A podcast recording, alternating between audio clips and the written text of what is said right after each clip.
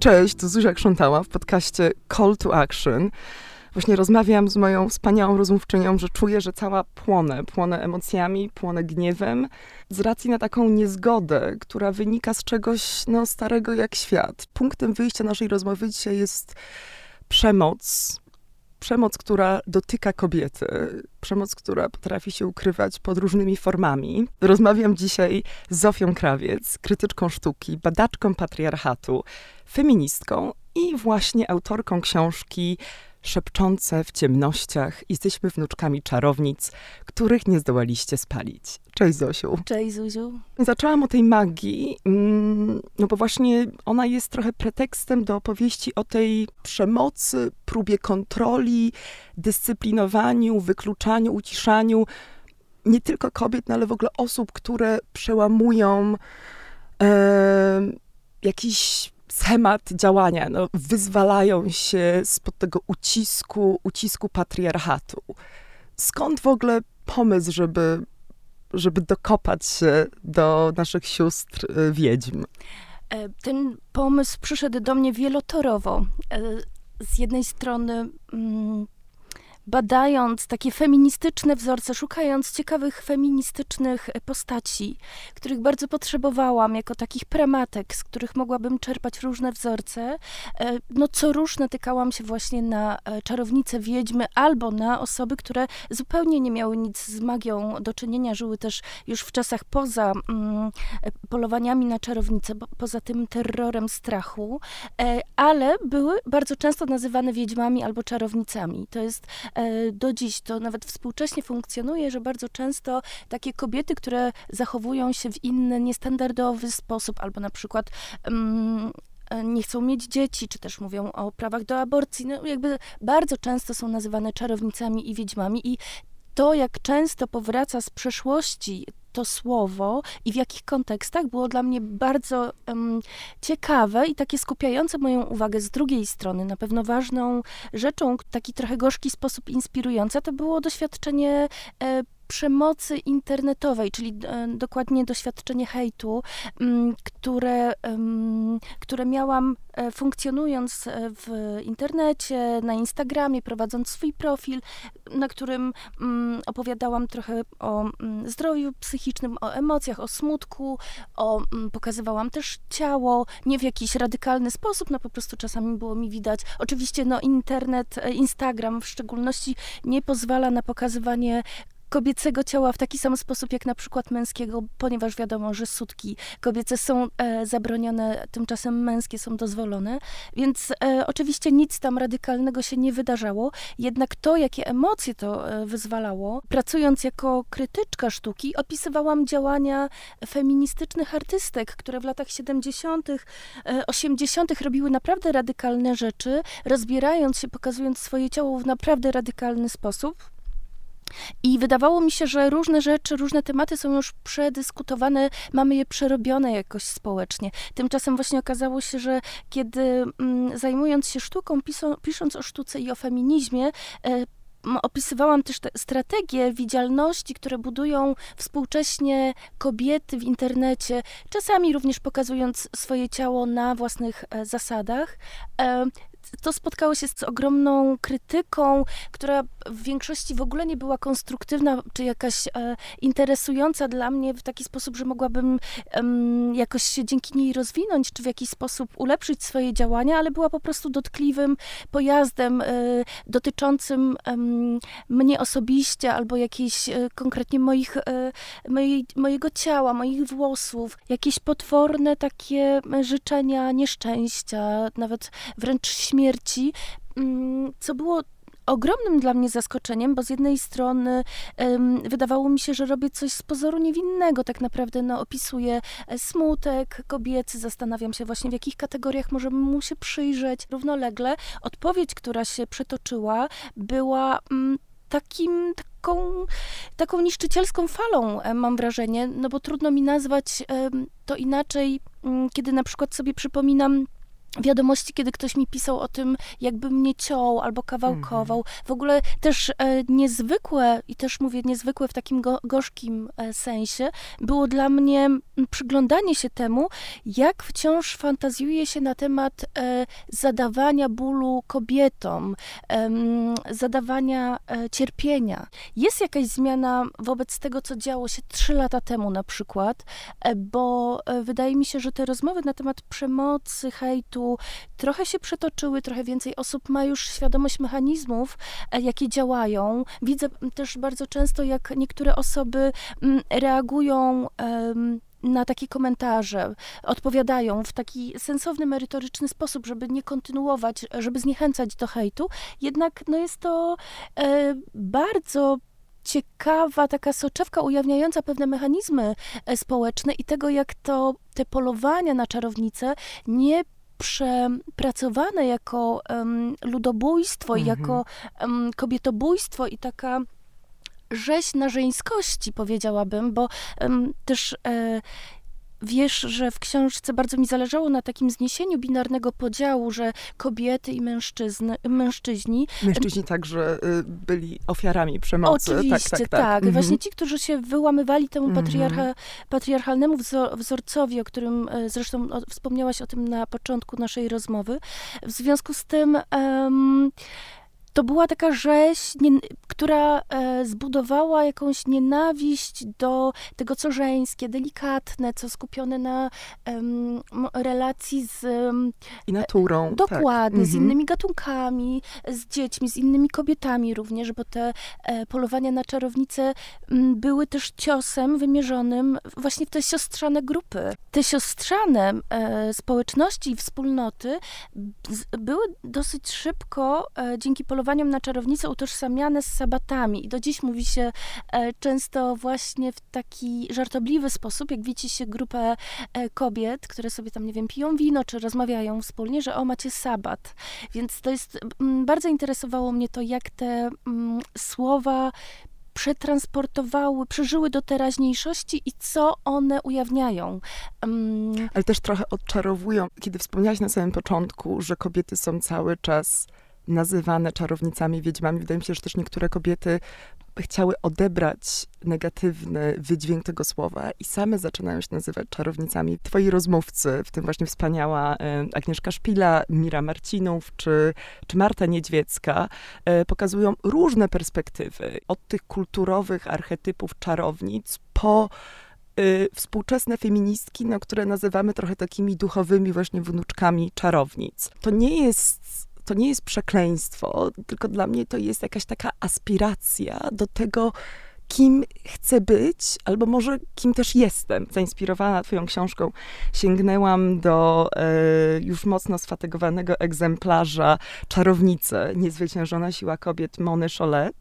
E, I to jest taki otwierający cytat, jeżeli mogę go tylko przytoczyć. Jeśli jesteś kobietą i odważysz się wejrzeć w samą siebie, przekonasz się, że już jesteś czarownicą.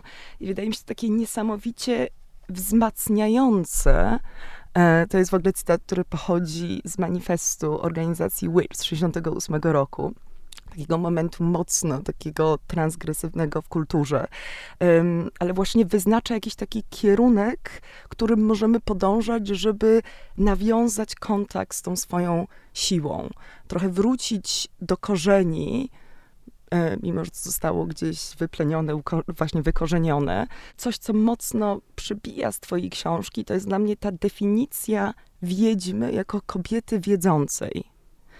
E, wiedza, władza, e, wiedza, wybór, decyzje i właśnie mm, mówisz o kobietach kontrowersyjnych, bo trochę wyprzedzających swoje czasy. Znaczy, nawet nie wiem, czy kiedykolwiek nastąpią czasy, czy po prostu my same musimy sobie wywalczyć ten czas, ten czas kobiet. Kobiety śmiałe, buntowniczki, rewolucjonistki, tak. żyjące po swojemu, niezależnie, nieidentyfikowane poprzez role narzucone przez, przez właśnie społeczeństwo, matki, żony, ale, y, ale przez to kobiety budzące niepokój, lęk, mhm. nienawiść, bo tajemnicze, niezrozumiane, które nie wpisują się w łatwe kategorie. I ciekawa jestem, czy tak dużo zmieniło się od czasów średniowiecza.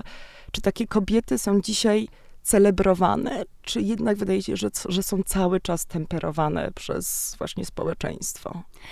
E, bardzo chcę się odnieść do tego, co powiedziałaś o kobietach wyprzedzających czasy. Sylwia Federici pokazuje coś świetnego, mówiąc, że właśnie w powszechnej świadomości um, wydaje się, że współczesne kobiety osiągają coś, czego nigdy w historii świata nie było. To znaczy emancypują się do takiego stopnia mm, niespotykanego nigdy wcześniej. Walczą o prawa do, do e, właśnie głosowania, do e, prawa mm, aborcyjne, a ona pokazuje, że ta tendencja jest tak naprawdę odwrotna, dlatego że przed polowaniami na czarownice e, one miały to wszystko. Tak. One miały naprawdę dużo władzy, a to to, z czym się aktualnie mierzymy, tak naprawdę jest e, rodzajem regresu, mm, bo wtedy mm, kobiety miały zarówno prawa do y, aborcji, to znaczy no nikogo o to nawet nie pytały, miały na tyle... Wiedzę tajemną, jak właśnie... Jak spędzić płód, spędzić jeżeli płód, tak. potrzebuje tego sąsiadka, czy też mm -hmm. jakaś mhm. kuzynka, czy też jakaś kobieta, która po prostu... No, jak też kontrolować urodzenia, no przez co być po prostu kobietą niezależną. Miały, miały tak. wiedzę y, o zielarstwie, Więc miały... mogły kogoś uleczyć, Dokładnie. mogły komuś po, pomóc, w związku z tym... Mogły też komuś zaszkodzić, jeżeli Oczywiście. chciały. E, Mm, chodziło w związku z tym do nich e, dużo osób, porady, również takie e, nie tylko zdrowia fizycznego, ale też zdrowia, dziś byśmy to mm, nazwali zdrowia psychicznego, -hmm. czyli jak ściągnąć klątwę melancholii i tak dalej, jak sobie poradzić z czymś tam. W związku z tym ich pozycja i to, jak bardzo mm, mogły pomagać, rzeczywiście była równoznaczna rodzajowi e, władzy, tak jak to ujęłaś.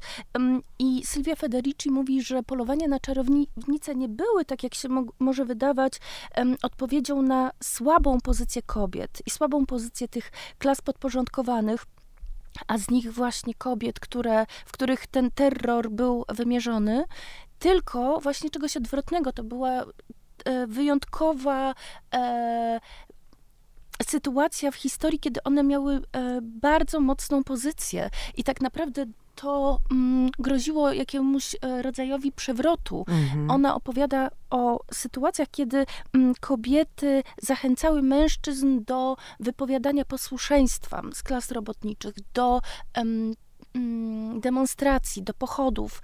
E, co odwołuje też do tego, że dzisiaj e, autorkami, czy właśnie takimi źródłami demonstracji mm, publicznych, czy pochodów e, niezgody są również kobiety, co w ogóle świetnie się odnosi też do e, na przykład czarnego protestu jakby wiadomo, kto go zainicjował tak. i z czyjego gniewu on się wziął. Największa demonstracja, e, jaka przytoczyła się przez polskie ulice.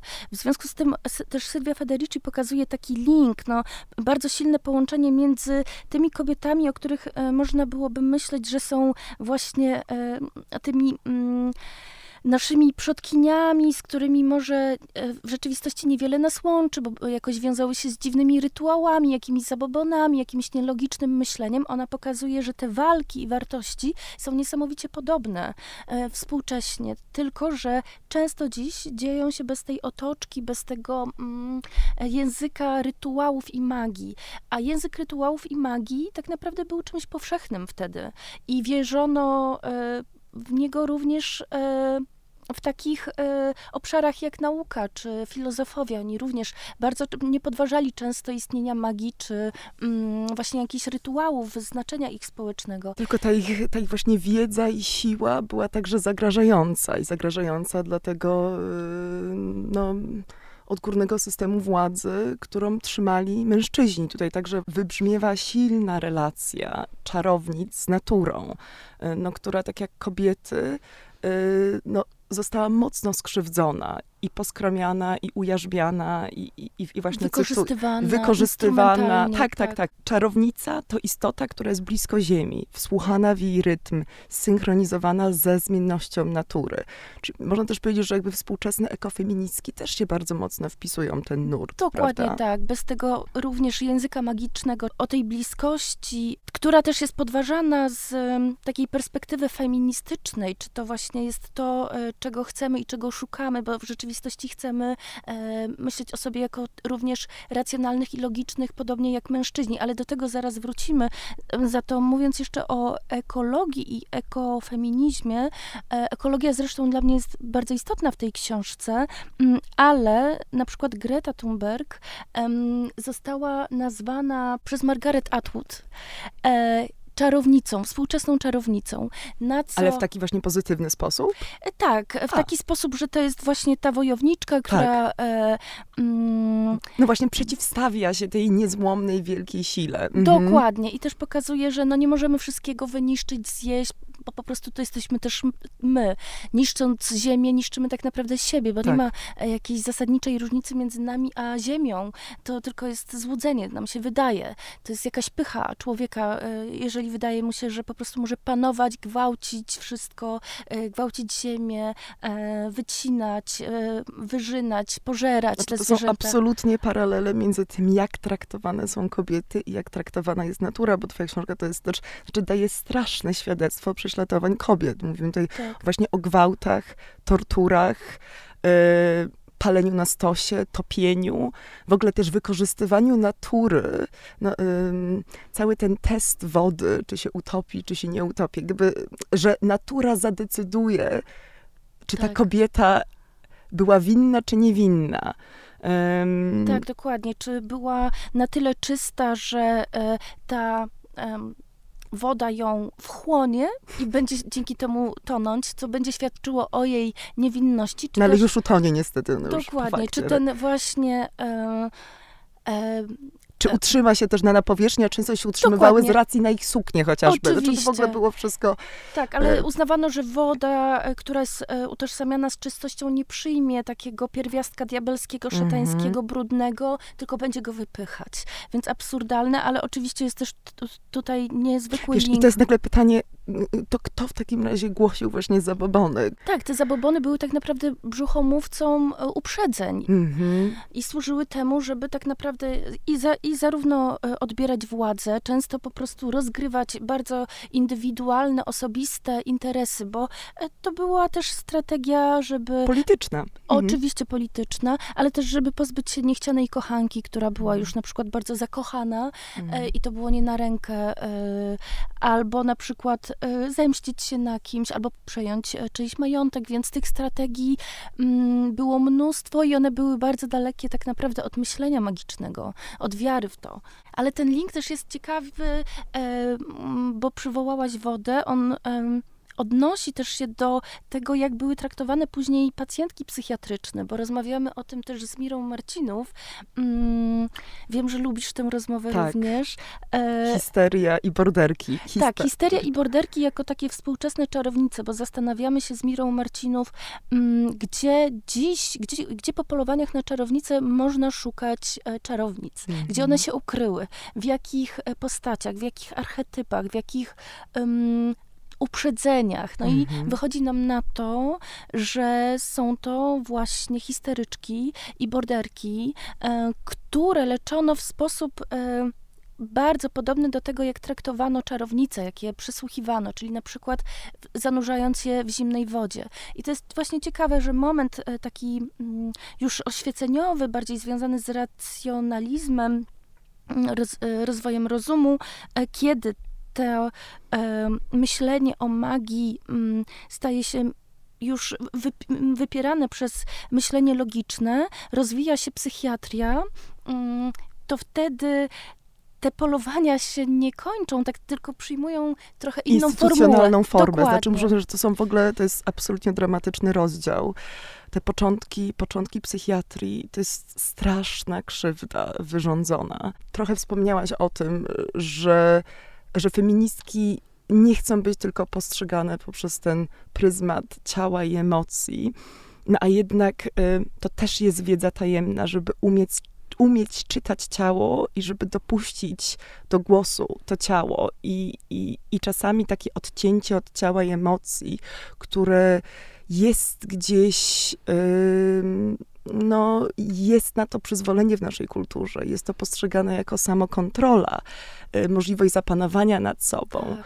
poskromienia w sobie tej właśnie złośnicy, to, to mi się wydaje, że niesamowite właśnie uwalniające jest to, żeby, żeby pozwolić tym emocjom dojść do głosu. To jest dokładnie tak, jak mówisz, że wydaje mi się, że w którymś momencie to zapatrzenie w te wartości patriarchalne, mm -hmm. czyli mhm. chcemy być jak mężczyźni, my nie chcemy już tej e, czarownicy. Racjonalne. Dokładnie. Tak. Nie chcemy mhm. tej czarownicy, tej ezograżyny, dlatego że ona nas wiedzie w te e, rejony, z którymi nie chcemy być już kojarzone, mm -hmm. które mhm. są e, pase, które są jakieś śmieszne, mm, można z nich drwić jedynie. Mm -hmm. Chcemy być równie logiczne, równie opanowane, równie inteligentne, i zdolne. I oczywiście, tylko jeżeli to jest e, za sprawą tego odcinania się od tego, co tak naprawdę właśnie wiąże się z przeżywaniem, emocjonalnością, pytanie, co właściwie w tym jest złego.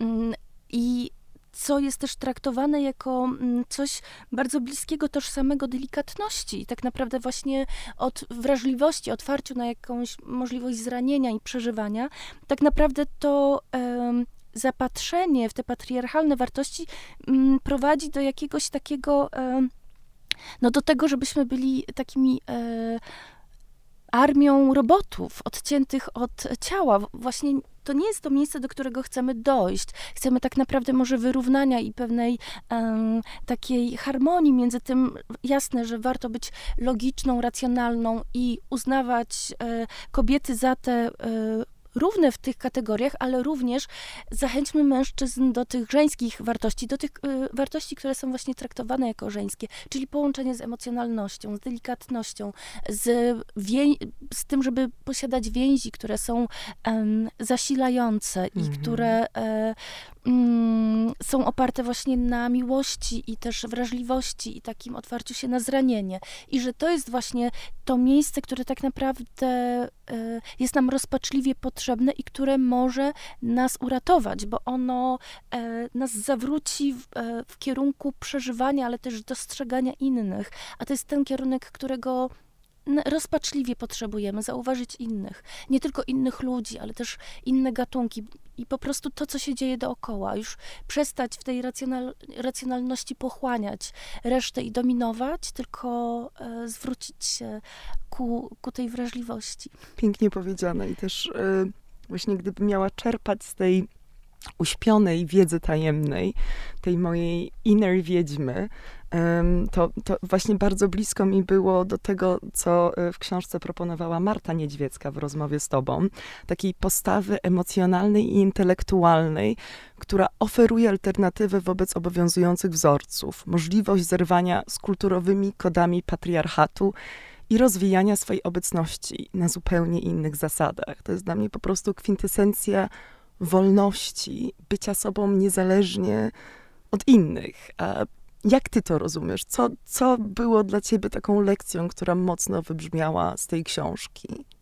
Ja mam poczucie, że mm, lekcje właściwie y, przy każdym rozdziale odbierałam trochę inne i rzeczywiście każdy rozdział, tworzenie i takie e, siedząc w domu i klepiąc w laptopa i przeredagowując w nieskończoność te rozmowy i prosząc jeszcze tych rozmówców o dodatkowe rozmowy i pogłębianie czegoś i pogłębianie i dopisywanie, mm, to, była, e, to był jakiś jeden proces. Innym procesem było jeszcze to spotkanie z tymi osobami, które było dla mnie właściwie w każdym przypadku jakimś mocnym przeżyciem, takim e, e, bardzo intymnym.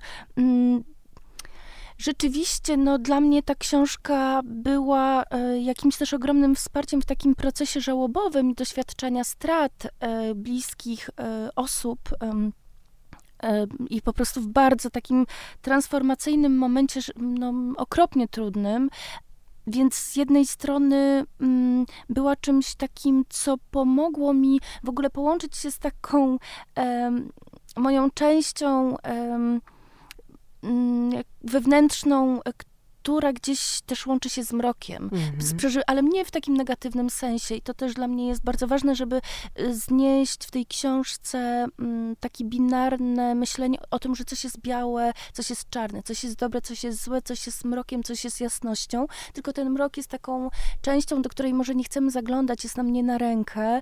E, oczywiście nie na rękę jest mierzenie się z żałobami, ze stratami. Mm, mm, i z tym, e, ze swoją śmiertelnością i ze swoją kruchością. Dla mnie mm, czarownice też są właśnie kimś takim, kto ma tę moc przyprowadzić nas mhm. przez, ten, e, przez te graniczne doświadczenia między właśnie życiem a śmiercią, e, bo one właśnie są tymi chtonicznymi postaciami, które e, nie boją się właśnie tego mrocznego e, zanurzenia, tego podziemnego e, zejścia i przeprowadzenia przez jakąś trudną trasę, w której trzeba się rozpaść, złożyć na nowo i no, czarownica jest wtedy mm, świetną przewodniczką w takim, w takiej drodze.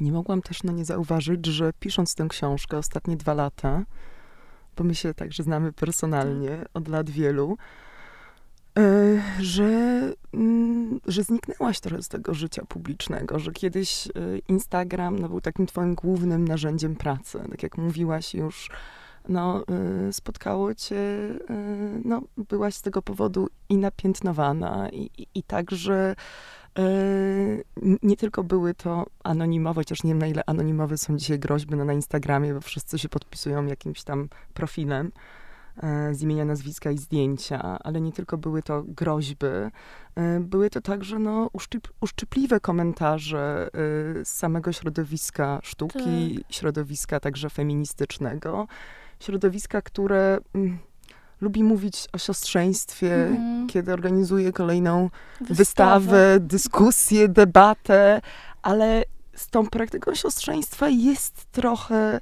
gorzej. I właśnie, no, chciałam Ciebie zapytać, czy doświadczyłaś tego siostrzeństwa ze strony innych kobiet? Jak to wyglądało w praktyce? Czy, yy, czy czułaś yy, się też no, osamotniona i trochę też to spowodowało takie wycofanie i taką refleksję i takie no, zmierzenie się z różnymi kwestiami. Ja byłam przygotowana na krytykę, bo e, czytając wywiady z jakimiś dziewczynami e, z zagranicy głównie, artystkami, które posługiwały się tym medium, naprawdę wszędzie pojawiał się temat hejtu, jako takiego bardzo trudnego doświadczenia. Ja pamiętam, że czytając to, e, łapałam się za głowę, jak one mogły to przetrwać w ogóle. Przecież taka fala nienawiści, to można naprawdę się załamać pod tym.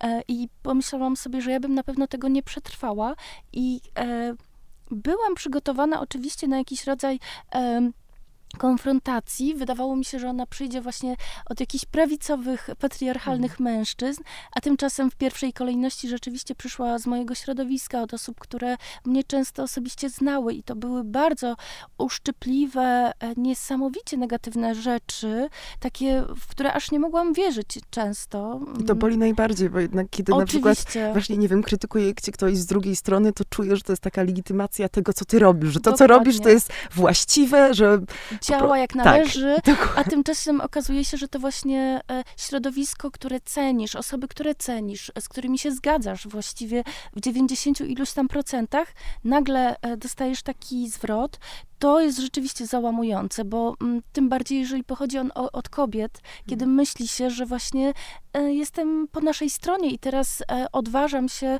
żeby coś robić dokładnie w naszym interesie i teraz będziemy się jednoczyć i będziemy to doceniać wspólnie, tymczasem okazuje się, że mm, że tak często nie jest. Mm, I to właśnie też osoby, które mówią o sobie, że są feministkami, dokładnie, że e, organizują jakieś siostrzane rzeczy, e, dyskusje, wystawy. No więc jest to rzeczywiście mm, potworny ból. To znaczy, dla mnie to było potwornie bolesne. Mm, I to była rzeczywiście taka rzecz, która mogłaby spowodować to, żebym się w ogóle wycofała, bo myślałam sobie wtedy, że może rzeczywiście jest coś ze mną nie tak, może ja robię coś źle mm, może rzeczywiście jestem jakoś szkodliwa, chociaż oczywiście musiałam sobie to przeprocesowywać, że mówienie o tym, że czuję się smutna oraz że mam, e, myślę, że media społecznościowe są ważnym narzędziem współcześnie dla również, e, dla różnych ruchów społecznych, między innymi dla feminizmu i dla młodych kobiet, co oczywiście potwierdziło się później w pandemii, e, kiedy byliśmy już skazani na te media społecznościowe, mm, to musiałam sobie naprawdę jakoś przeprocesować to długo w głowie, żeby dojść do tego, że rzeczywiście nie robię nic złego, nie robię nikomu krzywdy i również mogę się wypowiadać. Zresztą e, myślę, że ta nienawiść. E, w tych środowiskach lewicowych jest też jakimś osobnym, bardzo ciekawym tematem, ale jest to rzeczywiście załamujące i na pewno mnie to przyhamowało w pewnych e, mm, etapach. No na przykład, kiedy doświadczałam żałoby, to uznałam, że to nie nie mam siły równolegle wystawiać Angażować się, się emocjonalnie. Dokładnie, tak. na Mhm. Instagramie i wystawiać się. Nie mam takich zasobów emocjonalnych, żeby ewentualnie jeszcze doświadczyć jakiegoś hejtu, bo to po prostu jest ostatnia rzecz, której potrzebuję. Więc to rzeczywiście absolutnie hamuje e, działalność kobiet i e, Mhm. co jest też bardzo ciekawe, te e, ilość hejtu, którą doświadczają mężczyźni i kobiety w internecie jest nieporównywalna. Tak, znaczy w ogóle kobiety według badań są najbardziej hejtowaną grupą w sieci. Bardziej niż inne mniejszości. Znaczy dochodzi tutaj też często do... Krzyżowych dyskryminacji. Tak. Oczywiście, że tak, jak najbardziej, więc wiadomo, że biała kobieta będzie miała łatwiej niż e, kobieta czarna, e, ale, e, ale tak, no, jeżeli mówimy o Polsce, no to rzeczywiście te różnice są niesamowite i ja tego doświadczałam w bardzo takim prywatnym też sensie, kiedy rozmawiałam z kolegą, który prowadzi e, na Instagramie profil dużo bardziej mm, rozkręcony niż mój tam ileś lat temu. I on mówił mi, że nigdy nie przeczytał e, komentarza odnoszącego się do jego wyglądu, dosłownie nigdy, mając e, również zdjęcia w kąpielówkach, coś tam, e, pokazujące jakieś elementy ciała, no więc ta różnica doświadczenia jest niesamowita niesamowita. No, ale tutaj właśnie wybrzmiewa cały czas to, czemu kobiety podlegały przez tysiąclecia. To jest właśnie represjonowanie ciała i seksualności. Próba kontroli, próba dyscyplinowania. Oczywiście, ale tak szalenie przykre jest to, że kobiety bardzo często same reprodukują te zachowania Oczywiście. wobec innych kobiet. To znaczy, jest to w pewnym sensie naturalne, bo jesteśmy uczone tego, żeby właśnie w sobie nie lubić tych e, elementów tłamsić e, swoją e, seksualność, tłumić jakieś swoje pożądanie, swoje chęci, swoją chęć niezależności, wolności, czy jakiejś ekspresji, często dzikiej, e, czy jakiejś takiej nie, nieskrępowanej, ale oczywiście nie raniącej nikogo równolegle. W związku z tym myślę, że u innych kobiet to jest e, bardzo triggerujące i jest to jakiś e, efekt żałoby po tych częściach w sobie chciałam na zakończenie, jako taki call to action dla wszystkich osób słuchających, bo właśnie nie musicie być kobietami, nie musicie być właśnie feministkami, um, ale wszyscy możemy czerpać inspirację z czarownic. I tutaj y, Zosia w podsumowaniu pisze: Z ich sposobu budowania relacji z innymi ludźmi i gatunkami, dzielenia się zasobami, rozsmakowania w samotności chodzenia własnymi ścieżkami, wypuszczania się na szlaki poza racjonalnością, błądzenia w gąszczu symboli, emocji i intuicji, nie zaprzątania sobie głowy tym, jak ocenią nas inni, wypowiadania niepopularnych opinii, mówienia własnym głosem, bycia na przekór społecznym wymaganiom. I dla mnie to jest takie zaklęcie, które chciałabym po prostu rzucić na nas wszystkich i się i się wyzwolić z tego wszystkiego, co nas po prostu trzyma w tej opresji, którą, jak mówisz, sami reprodukujemy i której sami się czasami bezwolnie poddajemy. I to jest po prostu, no, niesamowicie uwalniające. I, i dziękuję Ci, bo te, bo te słowa po prostu będą mi towarzyszyć i będę sobie przypominać i będę pielęgnować w sobie tę moją czarownicę. Um, no. Dziękuję ci bardzo.